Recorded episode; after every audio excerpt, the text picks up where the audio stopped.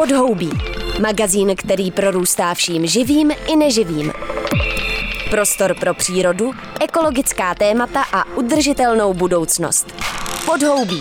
To je útěk do divočiny Ondry Šebestíka na rádiu Wave. Pavel Drdel je známý český kuchař, který provozuje ve Strakonicích restauraci Sůl a Řepa. Zastavil jsem se u něj na oběd a natočil rozhovor o šetrné gastronomii. Sůl a řepa nabízí celoročně pokrmy z lokálních surovin a v tomto případě nejde o vyprázdněný marketingový heslo, ale o přísně nastavený koncept. I když koncept, to zní dost sofistikovaně. Po čase, který jsem v sůl a řepa strávil, mám podezření, že to je prostě Pavlova přirozenost. Zdá se mi, že Pavel Drdel nechce škodit živým organismům, chce potěšit zákazníky kreativními jídly a zakládá si na pohodovém prostředí mezi zaměstnanci. Ukázalo se, že v kuchyni nepoužívají ani citron, protože by do Strakonic musel cestovat přes půl světa. Místo toho nakládají letní úrodu do kyselých láků nebo fermentují. Sůl a řepa je ostatně od podlahy po strop roubovaná pětilitrovými zavařovačkami plnými meruněk, medvědího česneku, fazolek, feniklu, chřestu, patizonu, kopřivového syrupu, lipových květů a mnohých dalších rostodivných bylin, výhonků nebo plodin. Sůl a řepa vlastně připomíná trochu pestrobarevné magické hokinářství a podobně vypadají i jídla, která se nosí hostům na stůl. My jsme měli variaci sírů ze struh u Vlastce, kapří pepřenky z Blatenska, celerovou karbonáru z městského zahradnictví Strakonice a další dobroty. Pavel Drdel taky vydal postní kuchařku, kde se dočteme, jak zpracovat zeleninu od kořene ponať. Dobrou chuť, pokud zrovna obědváte a příjemný poslech rozhovoru s tímhle zajímavým kuchařem. Já začnu postní kuchařkou. Vy jste vydal postní kuchařku a mně to připadá jak něco jako kdyby automobilista vydal příručku o cyklistice. Jakože gastronomii mají lidi dost často spojený s nějakým luxusem, eh, s nějakým nadstandardním požitkem a pustě, anebo postní kuchyně je vlastně nějaký opak, nějaká střídmost, eh, nějaká pokora. Mm, jak vy vlastně jste k tomuhle došel? Tak eh, já úplně eh, zmíním, že nápad na tu eh, postní kuchařku samozřejmě přišel od Diakony, která mi nabídla, abych se stal ambasadorem jejich vlastně postní sbírky. Já jsem tam připravil původně šest receptů, které byly formou PDF, lidé si je stáhli, vlastně zaplatili tím, přispěli na tu sbírku a byla právě ta doba toho covidu. Nechci říkat, že já jsem se nějak nudil, ale bylo mi práce, i když jsem byl na té restauraci každý den, tak eh, my jsme se do té sbírky zapojili, že uděláme každý den postní recept, jeden, eh, nabídneme hostům, já jsem si ten eh, vlastně to jídlo vyfotil, napsal k tomu recept a najednou jsem měl 44 receptů, tak vlastně vznikla ta postní kuchařka. A skvělý na tom právě že postní období je opravdu v té době, kdy skorem absolutně nic neroste, tak to je důvod vlastně, že těch surovin je málo a využili se úplně naplno. A dá se v restauraci říct tak a teď máme postní období a je to vidět na tom talíři třeba, nebo co na to řeknou zákazníci? My to postní období máme především, řeknu, od půlky prosince, kdy končí sezóna. Je to zajímavé, že některé vlastně ty farmáři ještě fungují i do půlky prosince, že se objeví řetkvičky, které jsou ve skleníku, ale pak vlastně přijde první mráz, eh, kdy opravdu přijde do těch skleníků a je stop a jsou vlastně jenom kořenová země brambory, řepa. Naše menu je takhle na tom i postavený. Pořád je to samozřejmě zajímavý, máme to doplnění o věci, které jsme si zavařili v létě, tak nám postní období začíná vlastně od půlky toho prosince, ale umíme s ním pracovat už dneska. Já jsem se teď skvěle najedl u vás v Sůl a řepa a Zajímá mě, co je vlastně ten koncept té restaurace. Jsme v environmentálním podcastu, z nějakého důvodu mě to sem přitáhlo, protože vnímám, že se tady snažíte o udržitelnost, což je takový zprofanovaný slovo, ale pojďme ho použít uh, i v gastronomii. Hodně lidí se toho podle mě v Česku pořád bojí, pořád si myslí, že to není možný. Zdá se mi, že to je hodně pracné a chce to hodně úsilí, nicméně uh, jak to děláte vy? Já úplně asi, co je pro mě úplně nejdůležitější, protože to skoro nikdy ani nezaznělo, pro mě uh, důležitá podpora toho regionu, podpora těch farmářů, který opravdu tvrdě makají. Dneska ty podmínky pro pěstování jsou strašně, strašně těžký. Nemůžou vědět uh, vlastně, kdy přijde kroupy, kdy přijde déšť, je sucho, je to neuvěřitelná dřina, jo, makají ve skromných podmínkách, otáčí každou korunu. Já to mám zkrátka nastavený, že jsem Čech, že mám podporovat český lidi a neumím si představit, že si koupím nějakou holandskou zeleninu nebo bůží odkud. Takže to je pro mě úplně to první místo a, a s tím samozřejmě souvisí i to, že, jak jsem zmiňoval tu jejich dřinu, dřinu, tak abych něco vzal, použil jenom čas a zbytek vyhodil. I kdybych to vyhodil na kompost, je to špatně, já to musím zpracovat do posledního kousku a samozřejmě je to dřina, protože jmenuje se sula řepa, tak když vezmu o, tu řepu, tak dneska my i ty listy naložíme, uděláme si je na kyselou, protože, což se dneska vlastně ani moc neví, když se vrátím zpátky do nějakého středověku, nebyl žádný špenát. Když chtěli zajímavou přílohu, tak zkrátka použili místo špenátu listy řepy. Takže tam i odkaz hodně, hodně k těm našim předkům. Když tu řepu oškrabeme, tak ty slupky my si vypereme, usušíme, uděláme si z toho prach, který tím můžeme buď zesílit, řeknu, boršč, nebo dneska využíváme teď aktuálně v té kartě, že si uděláme pusinky klasický a obarvíme tou řepou, oni k tomu dají krásnou zemitost a když je tam hodně cukru, tak se zdá, že vlastně ta pusinka je taková zemitá, není tak eh, sladké a řepu využijeme potom dál, buď si ji upečeme, naložíme taky na, na sladkokyselou, fermentujeme ji, ale ta rostlina je vlastně zpracovaná úplně naprosto celá. Nekončí slupka a, a ty listny končí na kompostu. Jak jste si vy k tomu došel? Mně to pořád přijde prostě poměrně úkaz.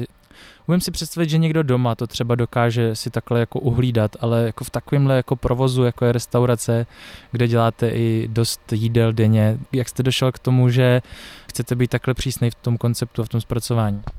Tak eh, první úplně taková vlaštovka to byl rok vlastně 2001, kdy jsem se dostal do Michelinské restaurace a byly to vlastně dvě. U první jsem viděl, kdy vlastně ten šéf kuchař eh, si eh, vážil toho místa, kde tu restauraci má a využil opravdu naprosto všechno do posledního zbytku, buď do polívek, eh, kdy i ty listy, já jsem byl zvyklý, když, když jsme dělali salátové listy, že člověk ty špatný zkrátka vyhodil, tam se nevyhazovali, tam se používali dál vlastně třeba do omáček, do polívek, slupky z rejčat, kdy samozřejmě se ty rejčata před dalším zpracováním spaří, tak eh, když se oloupali, tak z toho dělali čipsy, nakládali je do soli, plus další věci, takže opravdu zpracoval všechno eh, do poslední natě.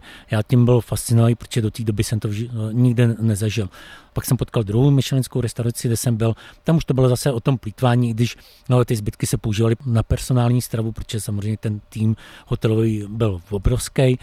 A když jsem se vrátil chtěl jsem to někde praktikovat, tak jsem samozřejmě narazil proti zdi. Musel jsem si zkrátka počkat na vlastní restauraci, ale jsem, musel jsem se asi, musel jsem dozrát já, abych byl přesvědčený, že tak to chci dělat a že neuhnu do, doprava ani doleva. Je to nějaký trend, který se objevuje v celé společnosti a v té gastronomii se tímhle způsobem odráží. To, že cítíme, že je tady klimatická krize, jsou tady různé environmentální hrozby, pokud budeme pokračovat tak jako teď, jako lidstvo, tak se můžou některé ekosystémy zhroutit a budeme mít velký problém. Umí na to ta gastronomie eh, ve větším měřítku reagovat? Cítíte tu vlnu? Myslím si, že se to poměrně hodně změnilo. Pořád si myslím, že ještě Dneska se objevuje hromada článků, kde všichni říkají, že se snaží chovat udržitelně. Já to slovo udržitelně nepoužívám, protože ani my nejsme udržitelní, protože nemáme vlastní vrt na vodu, používáme městskou vodu, nemáme solární panely, i když na těch začínáme pracovat, aby jsme měli vlastní energii. To je, tohle je třeba s tou udržitelností je takový ožehavý téma. To zpracování bez zbytku prezentuje se tím strašně moc restaurací, ale já se přiznám, já tomu moc nevěřím. Znám samozřejmě hromadu kolegů, kteří takhle pracují a je to dřina pro, pro celý tým, jenom pro tu představu, když chce být člověk udržitelný, nebo v té kuchyni pracovat 180 hodin, nebo v ní pracovat 230, bude v ní pracovat 400 hodin. A to si myslím, že zkrátka nedělá hodně kuchařů. Musí to být zkrátka srdcovka. Pro mě asi srdcovka, uh, zmíním pražskou esku Martina Štangla, ho mám neuvěřitelně rád a ty jdou právě tímhle tím směrem. Uh, nechci říkat, že jsem u nich hledal inspiraci, ale když jsem viděl, že u nich to funguje, tak jsem to zkusil i tady u nás vlastně nejhůčech ve Strakonicích, takže Martin Štangl je pro mě uh, takový jako vzor v tomhle a jdou mnohem dál. Myslíte si, že v Česku eh, nám chybí trošku ta hrdost k tomu místu, protože mluvil jste o těch zkušenostech, já vím, že to bylo z Itálie, tak tam všichni, kdo jsme byli v Itálii, tak víme, že na každém produktu je nějaký DOP nebo nějaká eh, regionální známka a jsou opravdu hrdí na ty svoje potraviny a na věci, které jsou z jejich regionu. Snažíte se tohle nějak jako pomaličku budovat třeba i tady v tom místě ve Strakonicích na jihu Čech a pojďme třeba se bavit i o tom spolku Jíme jich. V tomhle tom si myslím, že, že, že už se to hodně, hodně lepší. Je to pořád samozřejmě náročný, protože když to stáhnu na naše město Starkonice, když se tady objeví nějaký farmářský krámek, který opravdu bude nabízet eh, ty věci z toho okolí, tak bohužel dlouho nevydrží, protože jsme obklopený těma marketama, který vždycky budou nabízet to, to zboží opravdu nevalný kvality, pouze zkrátka po té ceně a dokud tohle se v těch lidech nezlomí, že budou chtít jíst kvalitu, budou jí chtít jíst od českých lidí, tak pak se to zlepší. A když už jsem zmínil ty markety, tak eh, já je nemám rád i z toho důvodu, že peníze odvádí někam jinam a chudáci ty prodavačky, který tam pracují mnohdy v nelidských podmínkách, ve stresu a za pár korun a bohatne někdo jiný. Proto já to nemám rád, protože já tomu docela často zbrojím, nechci s těma marketami mít nic společného, když mi třeba oslovovali na nějakou spolupráci skrz postní kuchařku, skrz tu moji tvář, že bych jim mohl dělat eh, nějakého patrona použiju slovo patrona pro zeleninu, nechci s ním mít nic společného. Ale věřím v to, že tohle se jednou změní, že je hromada mladých lidí, kteří zkrátka eh, mají už dneska svého farmáře, naštěvují farmářský trhy, hledají eh, vlastně tuhle tu možnost, jak se dostat eh, k té kvalitní řeknu zeleně nebo produktům. A i když pořád převládá takový názor, že farmář rovná se něco drahého. Je to strašný, strašný nesmysl, protože možná řeknu, mrkev bude na svazku dražší o 5 korun, ale bude to chutnat jako mrkev. Bude to skvělý, bude to plný šťávy a nebude to nic vysušeného, co stojí kilo 9-10 korun. S jakýma farmářema vy tady spolupracujete? Co jsou ty stěžení pro vás a jak oni to dělají? Já úplně eh, začnu od našeho místa, tak my tady máme vlastně městské zahradnictví, které se primárně stará o květinovou výzdobu, ale máme u nich vlastně jeden skleník, kde nám pěstou vlastně v biokvalitě okurky, rajčata, papriky, fazolky, vlastně na čem my se domluvíme. Ta sezóna pro nás začíná tím, že my se sejdeme eh, v lednu a domluvíme se, co vlastně budou pro nás pěstovat. Takže to je úplně ten první eh, farmář, který pro nás pěstuje tu zeleninu a je to ta nejkratší cesta a vlastně k nám do restaurace. Pak tím druhým asi pro mě nejhlavnějším, měl jsem asi jmenovat na prvním místě, je vlastně Karol Lesný z Novohradských hor, který má neuvěřitelný přístup eh, k té přírodě, k té krajině. Eh, Novohradské hory jsou docela i náročné na pěstování zeleniny.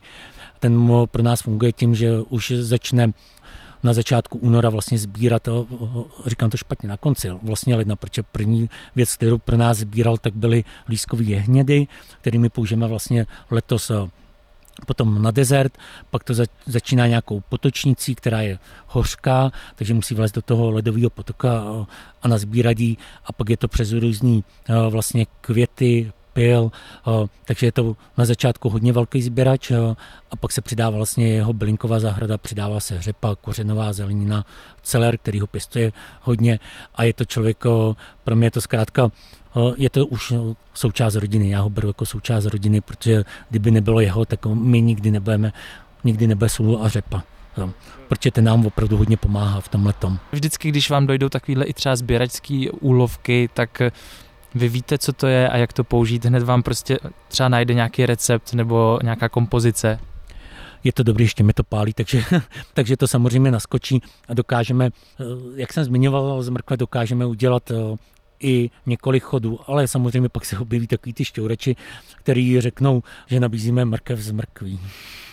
Ale je tam několika variantách, objeví se tam pečená, fermentovaná, naložená, objeví se formou freše, no, může být sušená, smažená a vždycky v nějaké jako variantě, tak když my tu nať vlastně skvasíme, usušíme, rozmixujeme na prach, tak pak z toho děláme takové jako čipsy, které jsou fantastické. Pracujete i s mlečníma výrobkama a s masem, na to máte taky nějaké dodavatele?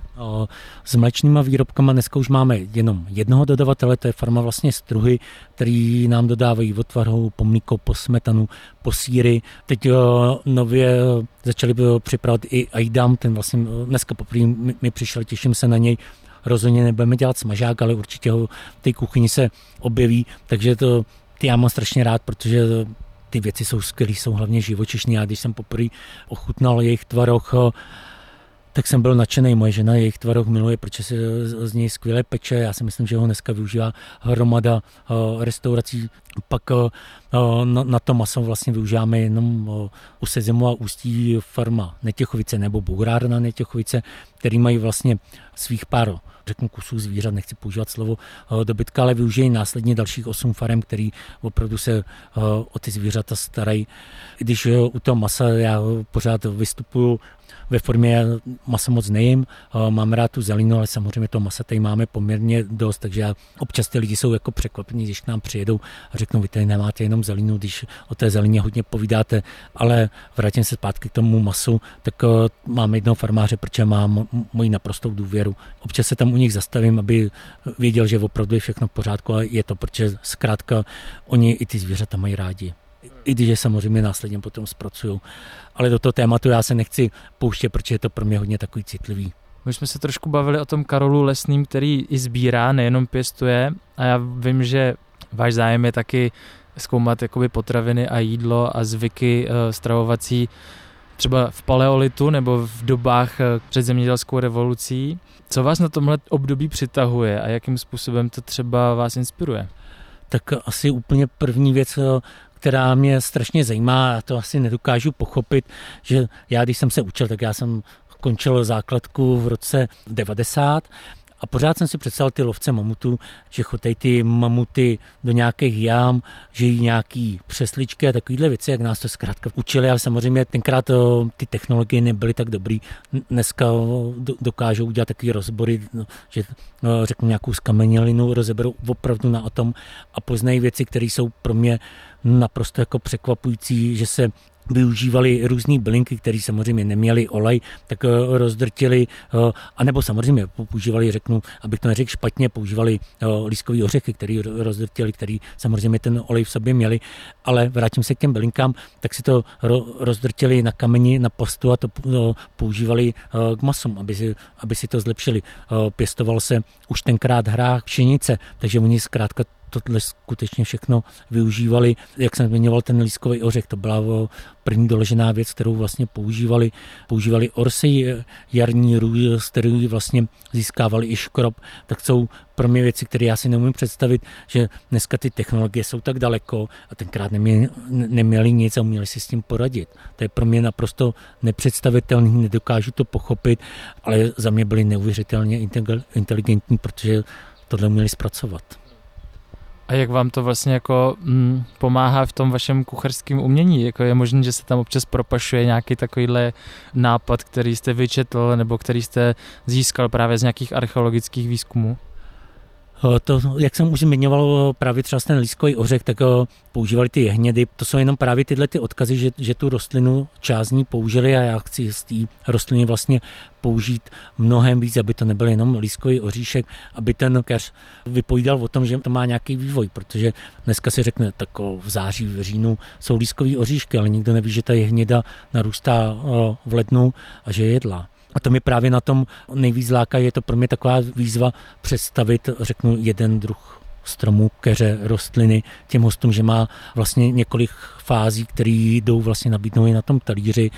Neznamená to, že někam, nebo řeknu ten Karol Lesní naběhne na nějaký strom, který celý jako zničí. To ne, to, to vždycky si z toho vezme jenom řeknu 3%, nechá to dál, tak to je pro mě takový asi to nejdůležitější. Představit tu rostlinu opravdu v několika, několika fázích.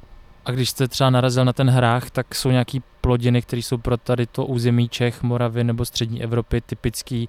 Malinko na ně zapomínáme, ale možná by nám mohli pomoct, kdyby jsme udělali jakousi renesanci těchto plodin právě v tom udržitelnějším stravování, protože je to něco přirozeného pro tenhle prostor. V těchto těch surovinách to je třeba stuřín, který dneska se o něm ani tolik nemluví, občas se někde objeví, on je samozřejmě hodně aromatický, štiplavý takovej. Ten se tady pěstovalo před bramborama i před tou červenou řepou. Jsou to právě ty luštění. Eh, byla to vlastně čočka hra, který se tady u nás používal.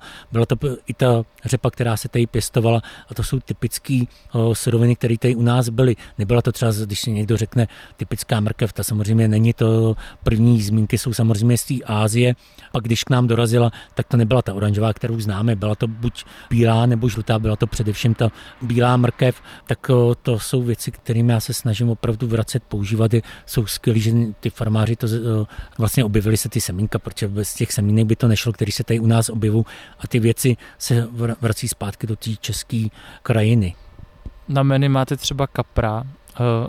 To jsou taky věci, které se restaurace bojí vlastně zavést z nějakého důvodu. Přitom jsme vlastně velmi, co se týče kaprů, až je to skoro velmi, jako přetěž, až, až, až jako přetěžujeme ty naše rybniční ekosystémy. Eh, jak se tohle vyvíjí třeba s tou sladkovodní rybou? Tady to asi bude taky na hodně dlouho, protože ten trh je strašně moc zahlcený mořskýma rybama. Já jsem mořskou rybu neměl strašně dlouho a vlastně ani nemám, nemám chuť. Já si dám opravdu rád, eh, řeknu, od kapra, popstruha. Eh, já si strašně pochutnám i na línovi, kterýho my jsme měli ještě eh, před třema rokama v nabídce, eh, s těma je to třeba dneska i problematický, dám si rád štiku, candát a tyhle ryby se snažíme, řeknu, nabízet v polidní meníčku, ale stěžení je pro nás ten kapr, který se objeví v předkrmu i v hlavním jídle, protože kolem nás jsou ty rybníky a je tam zase odkaz na ty naše předky. Já si třeba neumím představit, já bych to vlastně nedokázal jít a postavit rybník. Jo. To je no, pro mě nepředstavitelný, když eh, zakládali ty rybníky, eh, rybniční soustavy, tak to musel být neuvěřitelný hlavy, že tohle to vlastně dokázali. Jo. A přijde mi vlastně hloupý, když nám tady ty přeci nechali takovýhle odkaz, vlastně to kapra nepoužívat. I když samozřejmě dneska je, ty rybníky jsou přetížený, jsou hodně ty ryby překrmovaný, pak plus to, co tam steče z těch polí, tak všichni vidí rybník, že je zelený. Zkrátka ta doba je taková, jaká je. Je samozřejmě větší teplo, ale já si myslím, že se to vrátí zase zpátky do toho normálu, že těch ryb tam nebude tolik. Samozřejmě vždycky zatím stojí člověk, takže ty musí být živený, živí svoje rodiny, takže uh, je to náročný. Dneska se český kapr hodně vyváží do zahraniční Rakousko, Německo, on je samozřejmě i dál. A je to škoda, já si myslím, že by se mohl dělat menším, mohl by, když zmíním, že eh, když se bude dělat menším, bude samozřejmě mnohem dražší, ale bude kvalitnější, bude to skvělá ryba. Tohle téma načal Honza Čulíků, který z tábora, který vlastně eh, s rybářstvím Essox nechali vyčistit eh, tři, čtyři rybníky a začali chovat vlastně toho biokapra.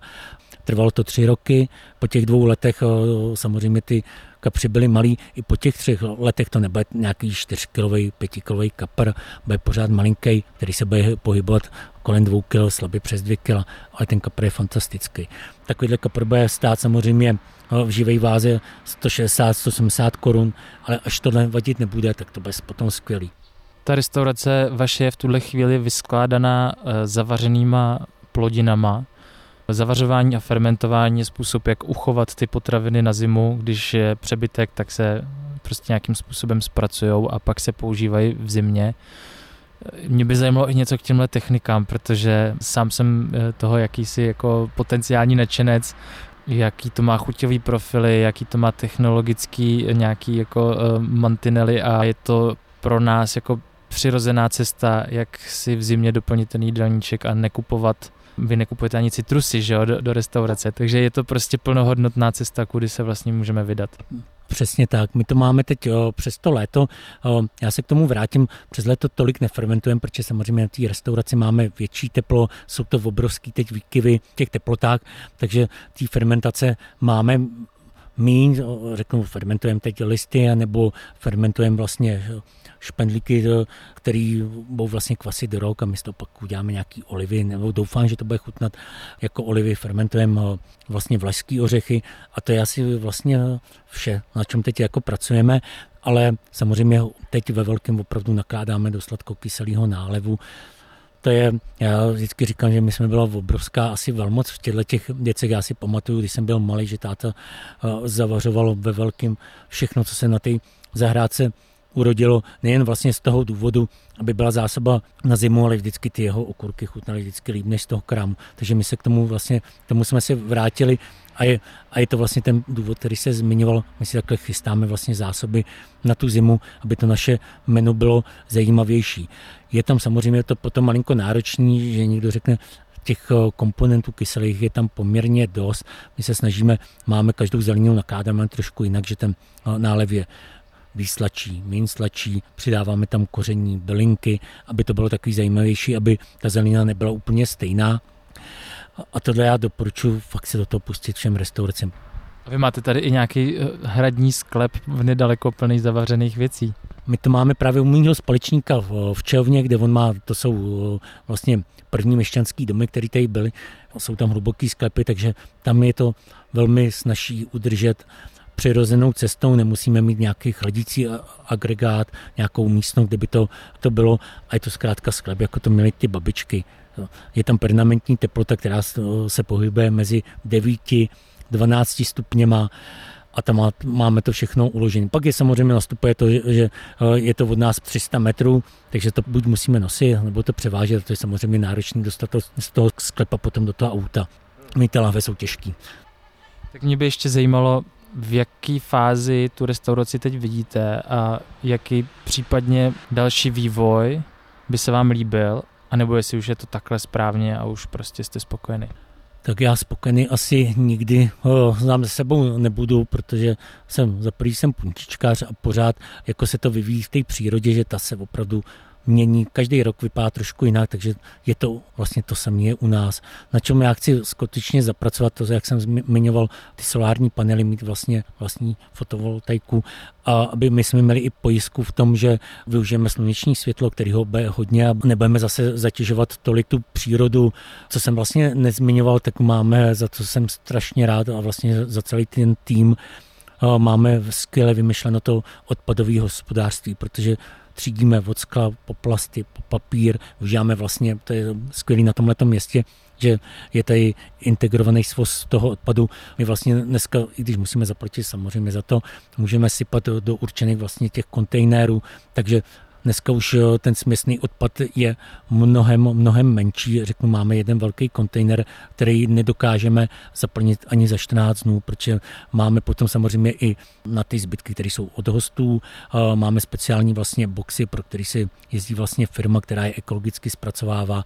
Když si vaříme omáčku demiglas, tak dáváme na stranu kosti, na stranu zeleninu, takže tohle je všechno vlastně vyřešený. Máme vlastně kompost, když opravdu nám něco zbyde, což jsou česnekové slupky, cibolové slupky, které opravdu dál už moc nejdou použít, nebo řeknu uh, slupky z cuket, který, uh, který bývají hořký, tak uh, si kompostujeme.